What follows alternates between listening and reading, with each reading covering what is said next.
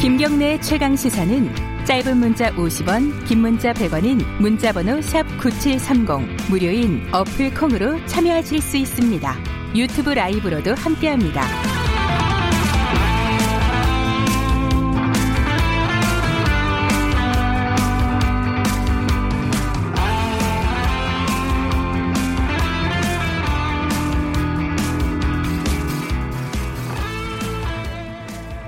예, 바로 시작하라네요. 어, 잡담을 하고 있었는데. 자, 오늘 좀 특별한 분 한 분 모셨습니다. 요즘 그 뉴스에서 청와대 청원, 청와대 국민청원 이거 굉장히 많이 나오죠. 여러분들도 어, 무슨 일 생겼을 때, 어, 나도 한번 해볼까? 이렇게 생각하셨던 분 분명히 있을 겁니다. 이게 워낙 어, 파급 효과도 컸고 어, 사회적인 관심이 많았는데 이게 이제 이번 정부 들어서 시작이 된 거기도 하지만 이 제도를 직접 설계하신 분이 있습니다. 어, 전 청와대 디지털 소통센터장 정혜승 작가님 스튜디오에 모셨습니다. 안녕하세요. 네, 안녕하세요. 정혜승입니다. 네. 어, 문재인 정부 임기 시작하고 바로 청와대 들어가신 건가요? 예, 그렇습니다. 어, 언제 나오셨어요, 그러면? 작년 여름에 나왔어요. 이제 나온 지 어... 1년 돼가고 있습니다. 지금은 네. 이제 작가로 활동하시는 건가요? 작가라고 불러주셔서 너무 영광인 거죠. 사실은 이제 청와대에서 겪은 일, 그리고 네. 이제 제가 기자 생활을 한 십몇 년 하고, 네. 그다음에 다음 카카오 이렇게 인터넷 기업에서 이제 9년 보내고 청와대에서 2년 일을 음. 했거든요. 계속 미디어와 커뮤니케이션, 소통에 관한 일을 했으면 이번에는 한번 정리를 해보자. 그래서 홍보가 아니라 소통입니다. 책을 냈는데 딱 불러주셔가지고 와 바로 홍보 들어가시는데 네, 이게, 이게 홍보인데. 네 그렇습니다.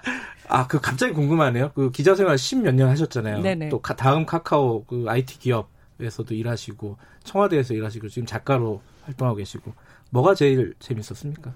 아, 그거는 정말 매 순간 저는 기자일 땐 제가 천생 기자인 줄 알았고요. 예. 인터넷 기업 갔더니 너무 일이 재밌는 거예요. 그래요? 예. 그리고 그러니까 세상의 변화를 지켜본다라는 거 이런 거 되게 즐거웠고요.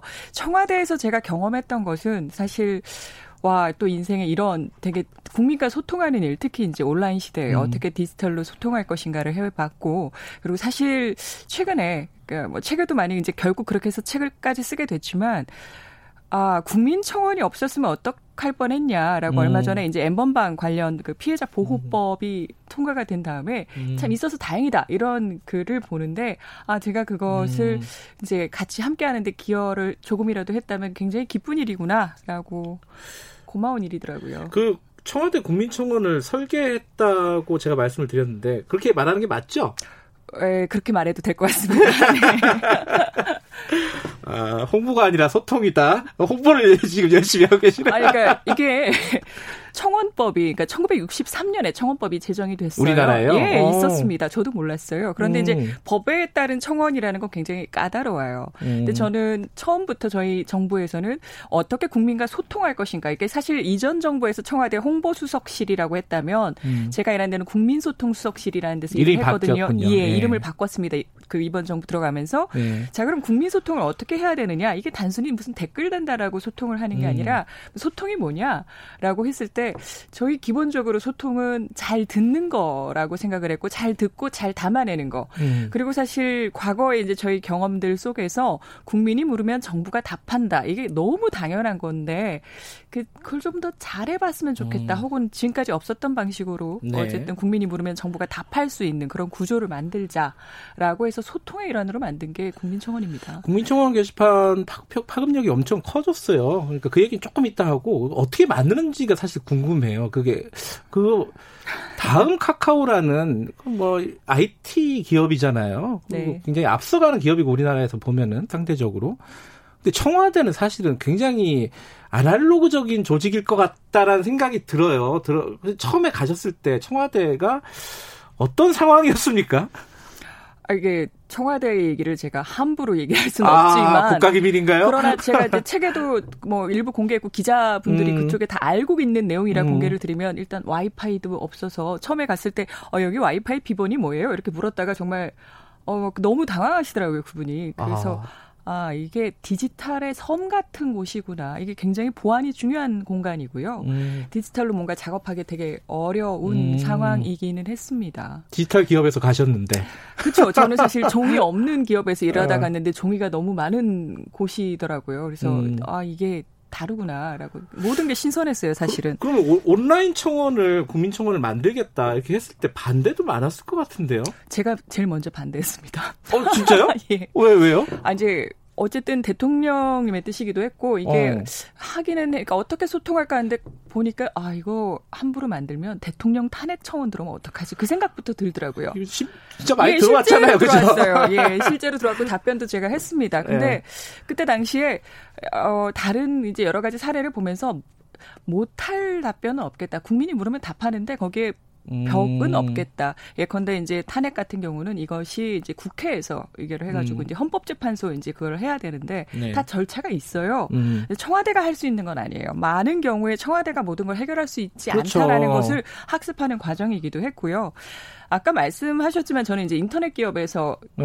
일을 해봤는데 사실 뭔가 인터넷 서비스를 하나 만든다고 해서 사람들이 몰려오지 않아요. 이용자를 그러니까요. 확보하는 게 엄청 어려운 일이에요. 완전히 그 그 조용한 게시판 이건 정말 버려진 게시판이 될 수도 있잖아요. 아니 청와대에서 더군다나 뭘 만든다고 사람들이 몰려올 것 같지는 그렇죠. 않잖아요. 그럼 이걸 어떻게 해야 되느냐라고 음. 이제 고민을 많이 했고 내부적으로 토론을 많이 했습니다. 그래서 사실은 그러면 사람들이 뭔가 이렇게 참여를 할 때는 내가 세상에 긍정적인 변화를 만들어 간다라는 그런 효능감. 음. 아, 내가 뭔가 이 사회가 조금 더 나은 방향으로 가는데 기여했다라는 음. 그런 자부심 이런 것들을 갖 찔 수 있도록 하려면 실제로 뭔가 해야 되거든요. 그럼 예. 실제로 뭔가를 하려면 뭐 어떻게 해야 될까라고 해서 그때 사실은 아, 이건 무조건 장관님이나 아니면 수석님, 비서관님 이런 분들 책임 있는 사람들이 영상으로 답변을 하셔야 된다라고 했어요. 왜냐? 아... 이게 사실은 우리가 이제 정부의 입장을 내라 그러면 이제 뭐 해당 부, 그 국에서 이제 해당 조직에서 이렇게 입장 해명 같은 걸 글로 써낸단 말이에요. 그렇죠.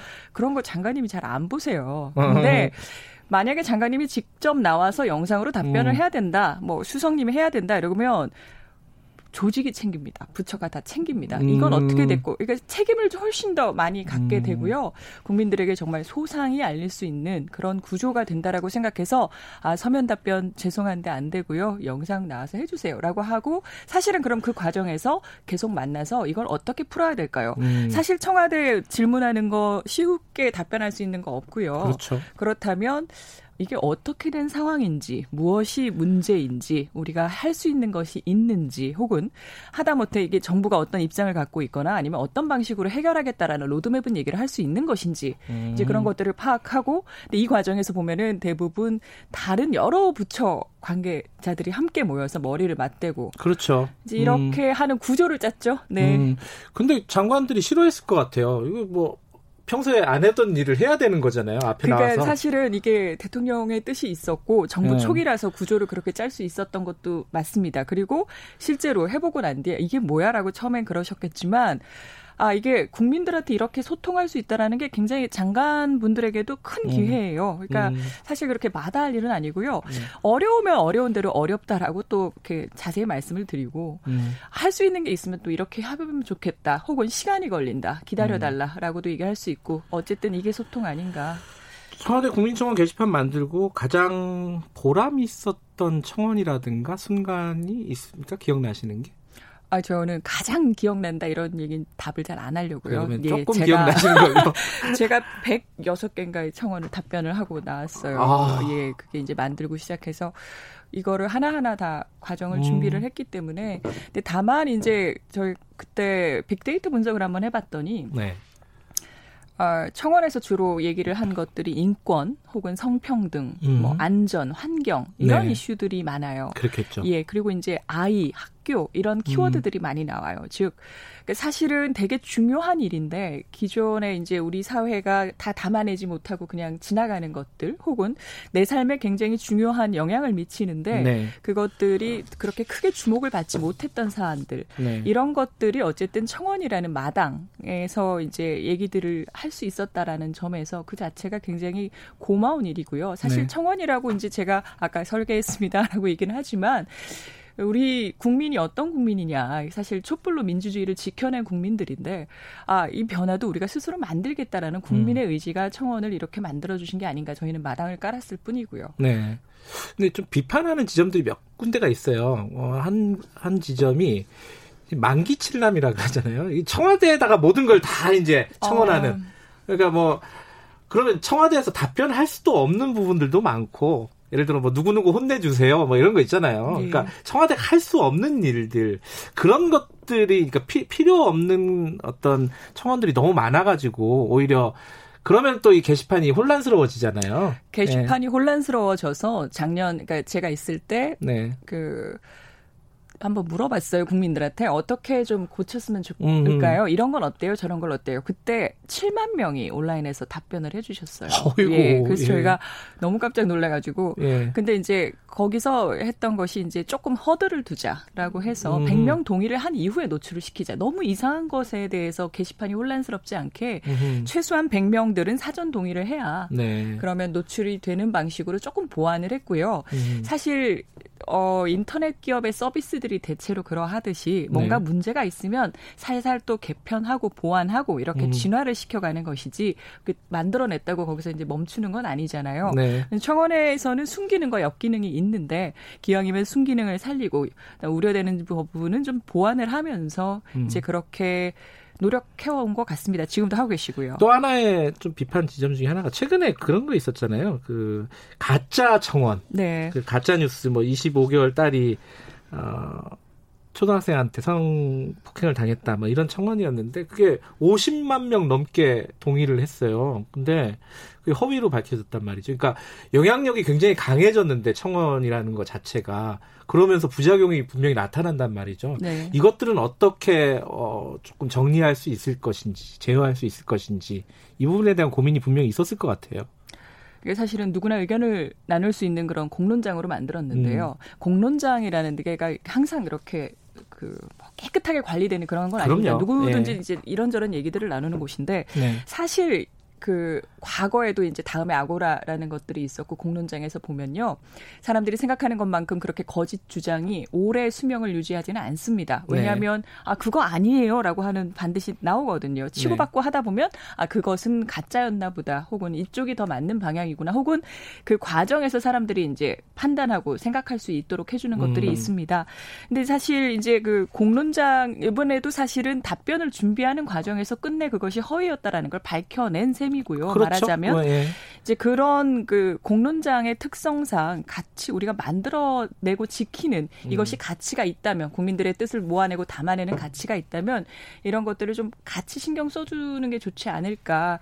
사실 제가 이제 가끔 어 이게 이런 이런 이상한 청원이 들어왔어요. 혹은 이게 너무 음. 문제가 많아요라고 이제 지적들을 해주실 때 그 감사히 듣는 한편으로는 이렇게 만들어 놨으면 자, 이 주장이 이건 말도 안 되지만 이런 부분은 짚어볼 의미가 있다라든지 음. 이거는 이번 거를 계기로 한번 살펴보자. 그럼 공론장은 음. 우리가 어떻게 만들어야 되나. 사실은 제가 우리 사회의 공론장이라는 것이 특히나 이제 모바일 음. 시대 공론장이 굉장히 중요하고 필요하다라는 거는 생각을 했지만 네. 이걸 꼭 청와대가 만들었어야 해라고 한다면 저는 그렇게 생각하진 않거든요. 이제 음. 다만 우리가 할 수 있는 일을 했고 그다음에 사실 공론장 자체가 가지는 의미에 대해서 사람들이 어 음. 이렇게 여, 꼭 여기가 아니더라도 어디서든 가져갈 알겠습니다. 수 있으면 좋겠다라고 생각을 했습니다. 마무리해야 되는데 네. 차기 정부에서도 계속 유지될 거라고 보십니까? 10초. 아. 계속 진화할 거라고 생각합니다. 소통은 이어집니다. 알겠습니다. 네. 전 청와대 디지털 소통센터장 정혜승 작가님과 얘기 나눠봤습니다. 고맙습니다. 고맙습니다. 네, 김경래 최강기사 오늘 여기까지고요. 내일 아침 7시 20분에 다시 돌아올게요.